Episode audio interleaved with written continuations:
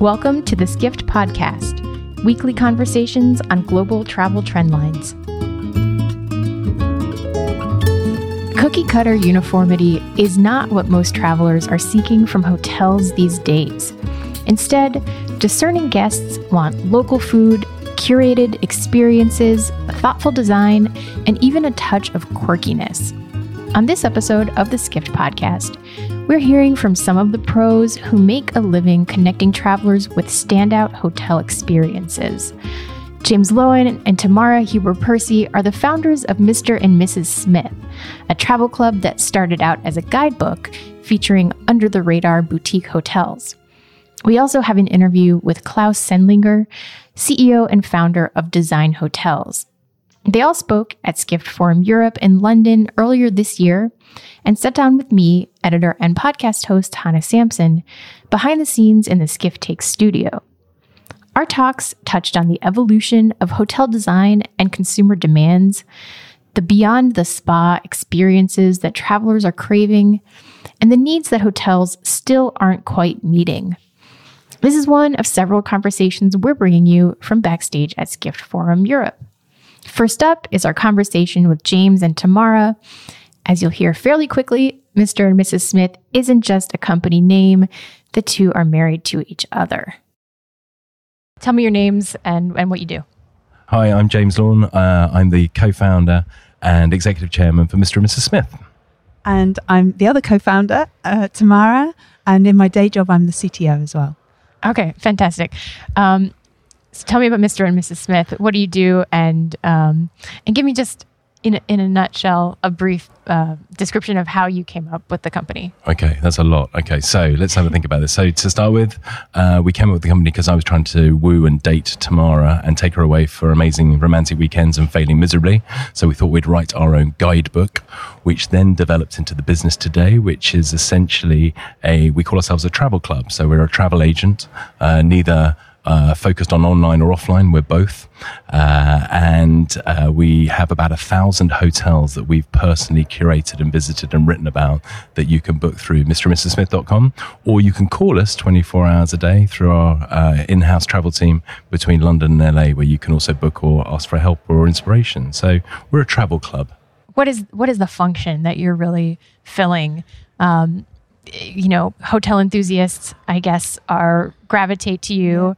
Um, but then you're also a travel agency yeah. and you're also curating kind of like you did with the guidebook idea. Yes. Um, so what's your main role? Or I guess, I guess, how are you, um, how are you really serving the traveler? Yeah. So I, when we first started, our role was really to go out and find these places. And it was very, at the very start of the boutique hotel movement, and nobody knew how to find the boutique hotels that are out there because they weren't and branded. They, they, weren't part no. of big chains or anything. And they weren't labeled luxury. There were lots of luxury hotel guides, but there was nothing that gave these small independent hotels a voice. Of course, because they don't have, you know, because they are uh, independent and small, they don't have huge marketing budgets.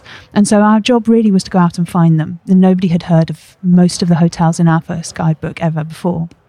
Now, as the obviously the hotel movement has gone uh, got a bit bigger, and at the advent of the internet, where people can research and find anything they want to, our job has changed, and our role now is really to curate and to sort the wheat from the chaff and make sure that we only work with the very, very best. And uh, internally, we have a mantra uh, and, and a reason for why we exist, and that is to inspire people to go to extraordinary places with the people that they love. And that, I think, you know, it may sound a little bit schmaltzy, but that's really, you know, why we started the business and, and why we want people to travel with us today. What are you finding that um, travelers really want that's different from when you started the company? Like, what are some of the trends that you've noticed, and and what are the ways that you've kind of adapted to that? Yeah, there's lots of trends always going on simultaneously. I think there is still that trend of uh, the boutique hotel being very independent, very individual, quirky, interesting, uh, stylish. All these things is still just growing, going from strength to strength. That hasn't changed, and that's always been the core of what we've done. What I think people are starting to add to that is the experience around the hotel. So once you've got the hotel address right, hopefully, first time with us, uh, then it's about what am I going to do when I'm there. It's not just what uh, a lot of people used to do, which was just fly and flop and have a spa treatment they now are looking for experiences. And we've talked about experiential travel. Everyone is talking about it and everyone's got their own take on it. Um, and we, funnily enough, have our own take on what that is.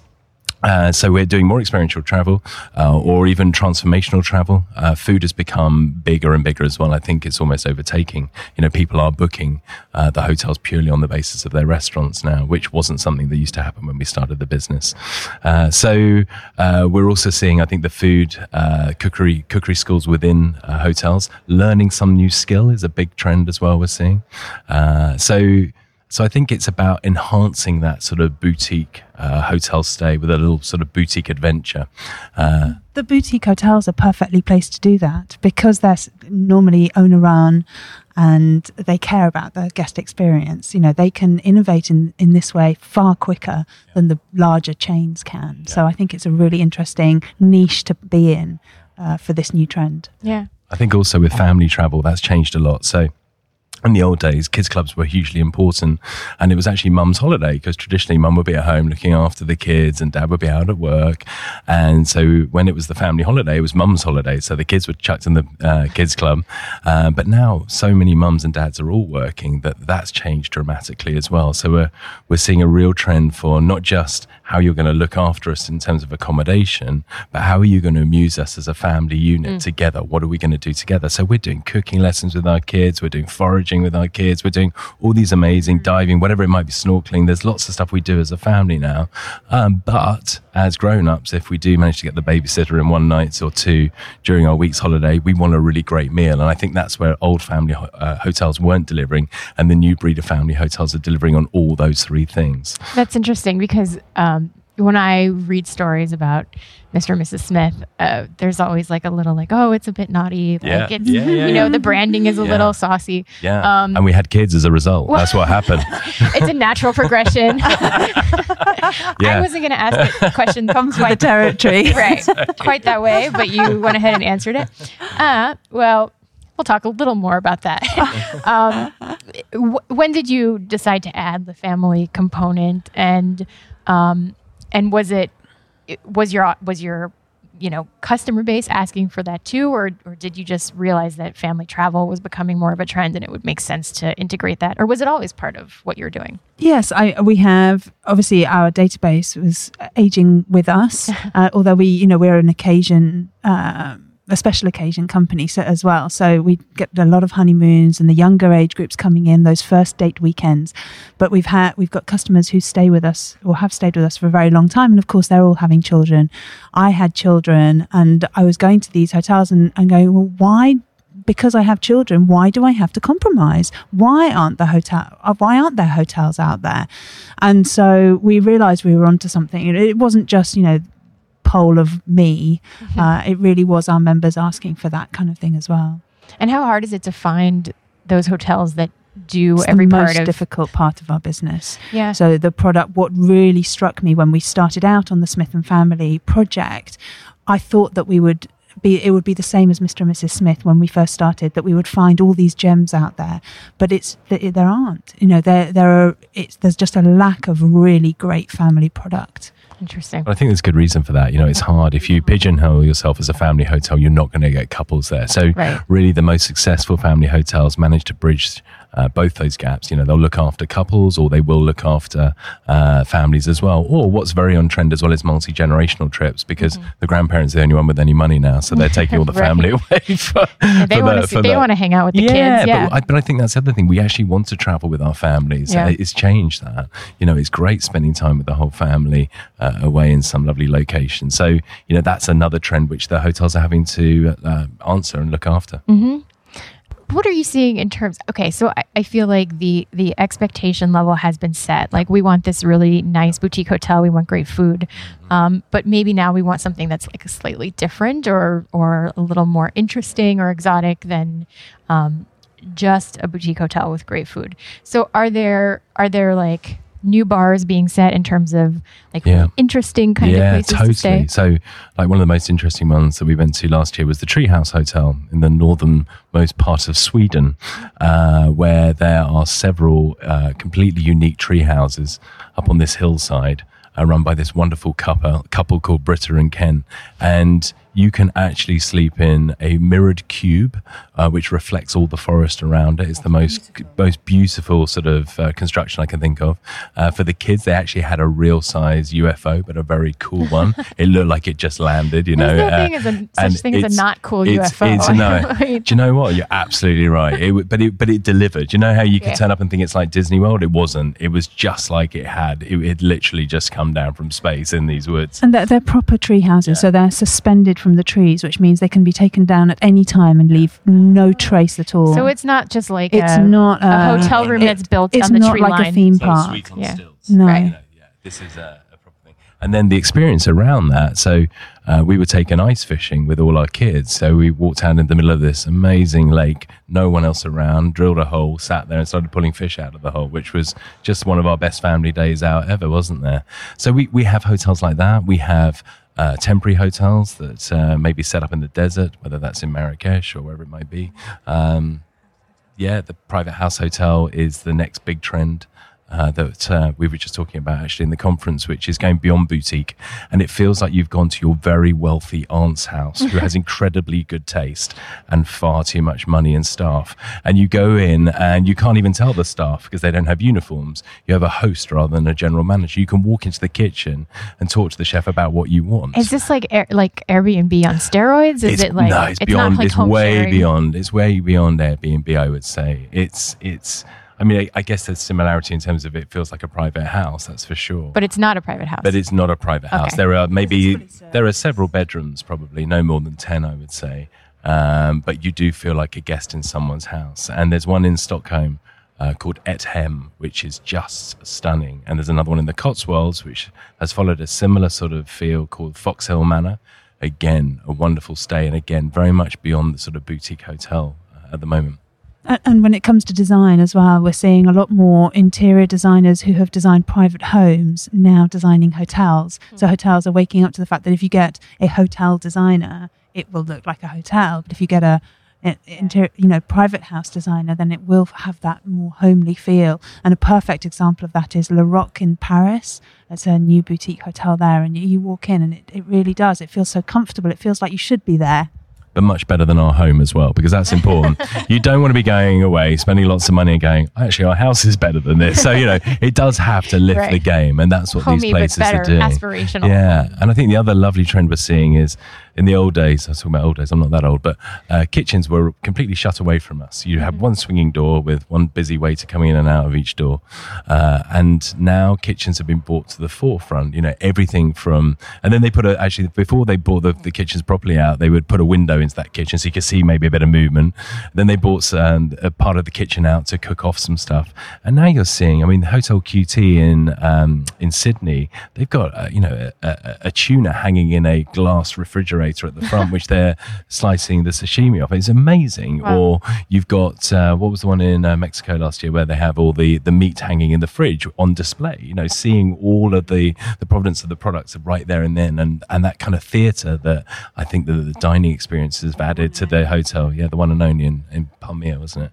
Um, is, is another really lovely trend. We want to feel like we're connected to that back of the hotel, not just the people on the surface. It's about really getting behind the skin of the hotel. And how are you finding the hotels? Like how how do they become part of your collection? uh, we get approached a lot by hotels, um, but we also have three teams: one in Asia, one in Europe, based in London, and one in and a team in the US who uh, handle North and South America, and they're on the road constantly looking for pla- for new places. Okay. Um, do do you both still love hotels? Like, has this job? Love them. it hasn't put you I off only, them. I only love great hotels. I think I'm I'm quite picky now, as you can imagine. Uh, it takes a lot for me to get very excited now, and so when I do, I still get very very excited. Uh, I think you know when we started, uh, we really didn't know what we were doing fully. We knew what we wanted, but it was hard. I think now we can spot a great hotel from the sign outside, uh, and you can definitely tell from the lobby. So I- I think what it's given me is, a, uh, you know, over the years, is a huge and deep respect for hoteliers that get it right because we know how hard it is. You know, you have a thousand different touch points with a with a customer throughout their hotel stay, and to get that right at every single touch point is nigh on impossible. So the hotels that do it really well, I take my hat off to them. Very good. Well, thank you guys so much. Thank you. And now here's our interview with Claus Sendlinger, the Design Hotel's CEO. Tell me your name and your title. Okay, Claus Sendlinger, CEO and founder of Design Hotels. Okay, very good. Um, you started the company when? That was 1993, really the company, but the idea and the business was already end of the 80s, was 87. End of the actually. 80s. Okay. So what, just kind of go over what the concept was. And, and then I'd like to know, like, what was the design sensibility in hotels when you started the company? Like, what, what were you finding when, you- when you would stay at a hotel? Uh, well, I was very young, yeah. So, and uh, before that, I was not. I mean, I, I was not a big world traveler. Yeah, I went with my parents for many, many years to Rimini, Italy. You know, uh, but then uh, I studied public relations, and in that time, I was able to travel a lot through Europe, and that's when I fall in love with this. Yeah my my first venture when I was 23, I started my own business. It was a travel agency, but it was also an event business. And as events, I was organizing raves. Yeah, Raves. yeah. So it was at this time when when just the last DJs were there. Yeah. Uh, I mean, disc jockeys. You Yeah. know, who were playing a record and then announcing another record, Mm-hmm. and it was just a shift. You know, with the beginning of house and techno in Detroit, Chicago, Frankfurt, and Berlin Oh, wow. when this m- new youth culture Mm-hmm. you know it was a you know much more than the music. It was really the culture and the change of socio-demographic behaviors. And this is and my my passion was design. I like design and architecture. I had a friend who had uh his own business. And that's when i said "Mm, you know what? There something is really cooking there. Yeah. And then I, 1989 ian schrager opened the paramount hotel Okay. in new york. And I was like a big breakthrough of this kind of hotels you know. So people looked at it for a hotel with a certain kind of design aesthetics which was unseen. But for us it was clear that this was the place where everybody who spins in that world of music fashion design architecture where they wanted to hang out. So the design was just was more a filter mm. to get the like-minded people into this hotel and this is where we started. And we we we searched the the world. We found a dozen hotels not more uh, uh, who were sharing this philosophy. From a design point of view they were completely different. You know they had very little in common. But they created their But they had a design point of view. they had a design point of view and they had a position.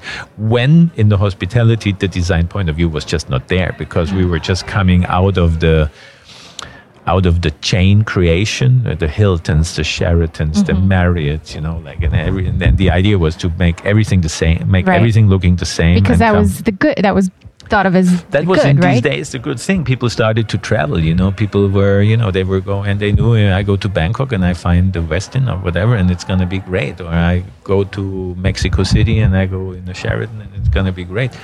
Um, so, but as more people traveled, you know, as more they became aware and the more the whole world became in these metropolitan areas more settled and easier to navigate and everybody spoke English, uh, uh, the more people were looking for a different kind of hotel experience. And that was really the beginning of that whole movement yeah, of design boutique lifestyle hotels, however you want to call it. and you were still young and new to the hotel business at that point? Like completely. I had nothing. I had no i had no idea. I, I i never worked in a hotel you know. So for me it was just like i thought i love to analyze uh, consumer trends you Mm-hmm. know. And i'm you know i have never stopped doing this uh, so until today we are always looking at what are the new you know movements in the industry or outside of the industry and how can we reflect on that so describe what design hotels is really. It's a collection. so yeah, exactly. So then, I mean, in the, in these days, we, we we started the company then 1993 together with my partner Peter Schweitzer uh, in Sausalito, California. Uh, and the idea was to find a collection of like-minded hoteliers who cater to the same kind of public. Yeah. Uh, we it took us a couple of years to figure out what's the right business model until we came across Trust. In these days, Trust uh, was, a daughter of Steigenberger. They had a reservation system. They now got just recently bought by Sabre Okay. and they are now merged with SynXis, which is our current provider. But through access to the central reservation system, we uh, saw the business model that the hotels can become and pay a membership fee and then pay a transaction fee for every transaction which we would deliver and pay marketing fees. So it's, you know, in the business model, it's the same as leading hotels of the world or Relais and Chateau or small and luxury hotels. or and is preferred- it is that is that a different business model from like the autograph collection and Yes, tribute exactly, portfolio? exactly. Si- So- similar. No, it's different. it's it's different. different. because you know, like then very recent. I mean, in the last five years, the big chains understood that there is a, a, a, a surge and a need for more individuality, and this is when they started their uh, soft brands. Right. Yeah, I mean, Curio with Hilton and Tribute with Starwood and and uh, Autograph is Marriott. Right. Uh, Marriott is our major shareholder. So we're Okay. all, we're a public listed company, but Marriott is our major shareholder. So we're we're part of the Marriott Starwood kind of family of brands. Kind of under that umbrella. We're yeah, but we we operate autonomous, mm-hmm. and we are the only one which has a kind of a different business model to the rest of the of the of the brand. So even they have soft brands, the model is a is a license fee model mm-hmm. based mm-hmm. on gross room revenue, versus we're on a percentage model of transactions we deliver. Okay. Um, on your website, you talk about not just being a collection of hotels, but a collection of stories. Um, so I'm, I'm, I'm, I'm not confused. I, I like the sound of it, but I'm curious how that manifests in like practical ways. What, what are you? Um, how does a traveler really experience that? I mean, you know, there's so many, so many reasons to travel that, you know, if you're on a business trip and you're just in and out of London, like I am on this trip, I'm not so much looking for a story you know, Right. at the Covent Garden Hotel, you know. But if I come here with my partner, you know, over a weekend, then I'm looking for a different kind of an experience.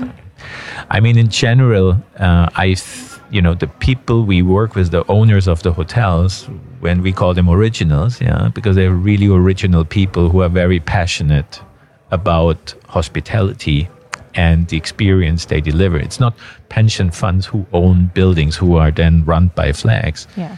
Um, so these these people uh, they they are they are driven by creating these unique experiences. Yeah. On property and off property, depending on which neighborhood they are, or which beach they reside, or which mountain they're on. You know, but there is, you know, when we did before we came up with Made by Originals as a claim, and where we we really understood what really makes the difference between just a contemporary hotel and a hotel which we would like to work with. What do you find really resonates with with your customers? Um, is, is there like a common thread? Maybe the common thread is design.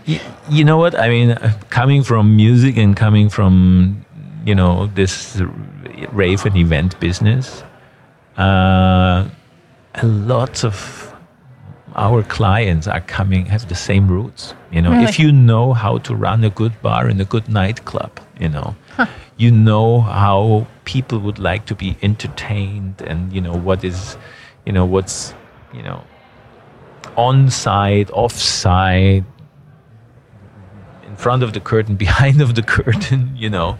So, uh, and Schrager was, you know, he had the Studio 54, you know. I mean, Yeah. uh, you know, the, I mean, there, you know, there are lots of, we have a lots of clients who are either coming from the media world or are extreme, you know, being a good editor or curator means a lot today And and by client, do you mean the hotel, hotel owners. owner? Yes, Okay. exactly. So they have this background, you know, they're, you know, and then they then they merge and they hire hospitality experts who help, you know, as better the hotel the hospitality expert understanding a new thinker coming into the industry and helping to translate a great vision into a day-to-day operation which works mm-hmm. you know.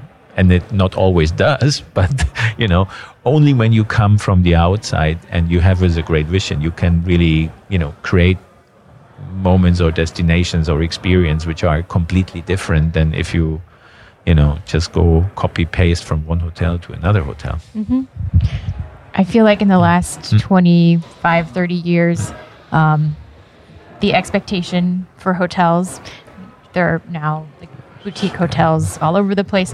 Travelers are maybe have higher expectations. more and more demanding Yes, No, you know, exactly. uh. So- Ian, Ian was always saying, uh, saying, you know, you know, show me, show me where you stay, and I tell you who you are. you know, It's funny because I stay at La Quinta Inn because dogs stay for free. that's that's sad, but that's true. that's a good one. Um, Yeah. is there? Are you finding that there's a new baseline or a new? Um, where does the bar go if customers are becoming more and more demanding? Well, I think, you know, I mean, there is, you know, on the one side, we have customers who are becoming more and more demanding. On the other side, we have, we are having an increasingly growing amount of customers who become more and more experimental. Mm. You know, I mean, to just, just go to somebody's house to eat with them. I mean, can be really awkward, you know. I mean, if, what if you don't like them, you know, and then you're stuck in there, and you maybe don't like the decor, and the food doesn't is good. I mean, what are you gonna do, you know? I mean, it's already embarrassing going into a restaurant and you don't like, it and then just want to sneak out, or into Right, now a- it's mom or who into made a, it, or into a shop, and you, you know, and the, you know, the shop manager. behind you, and they, How do you like the pans? You I really don't like I them at all. Yeah. you know imagine you know and this is a dinner and i mean so there you know there's definitely you know and But people and are I- doing it. and people are doing it Yeah. and it's like you know but I, you know everything at its time you know so and i'm not saying there is one size fits all because i think the um, the range of opportunities in travel which are which exist makes it makes makes it a more and more uh, colorful bouquet of products to choose from, which I find in general good and interesting, you know. But at the end of the day, I think you need also somebody who you can trust and understands what you want, and that maybe goes beyond an algorithm. Mm-hmm. Because as long as I think it's algorithm related, it's maybe just reading the history, but you know, not necessarily kind of predicting the future or taking you some. So it, so the human aspect of of this, I think, will always be important. You know. Mm-hmm. And I, I, this is where we see our role in a helping our hotels or creating together with our hotels the next experiences and constantly look what's going on outside and what can we how can we participate in that and how can we and even if it's maybe you know we have been doing the, some of the most interesting things they they didn't make us money they did cost us money but we learned so much you know that at the end of the day three years later it was a profitable exercise Interesting. you know Like like what? Do you have any examples? well, we, when we started with our project, you know, we did this first pro- papaya playa project there in Tulum, Mexico, you know, Ah. And we wanted to make a, a, a pop-up hotel for six months, you know, financially successful, which we realized halfway in that it's never going to happen, you know. Uh, but we helped to create a destination. We helped to create a long-term relationship with the owner, and now it's profitable for everybody. And Okay. uh, so, I mean, and uh, you know, we're lucky that we're um, we're, we're very flexible and intuitive, and we have very short decision-making processes, and we. And this is what, what, what, what why I love my job so much is traveling around the world and meeting all these innovators, you know, meeting these people who haven't been in the industry or have been in the industry and they're really willing and have their balls, excuse my English, to really change it, you know. This is beautiful. Mm. I think that's a great note to end on. Super. Thank, Thank you so much. If you like what you've heard from Skift Forum Europe 2017 in London, there's more in store. Skift Global Forum is coming up on September 26th and 27th in New York City. Find out about this and other events at forum.skift.com. This show was produced by Ben Glowy, who can be found on Twitter at visible underscore sound. Assistant editor Sarah Enlow provided additional support. To subscribe to this podcast, search for Skift on iTunes, SoundCloud, or wherever you find your podcasts. If you like what you hear, please leave a rating and a comment to help other listeners find us. Past episodes and a link to subscribe are online at podcast.skift.com. And this has been the Skift Podcast. Thanks for listening.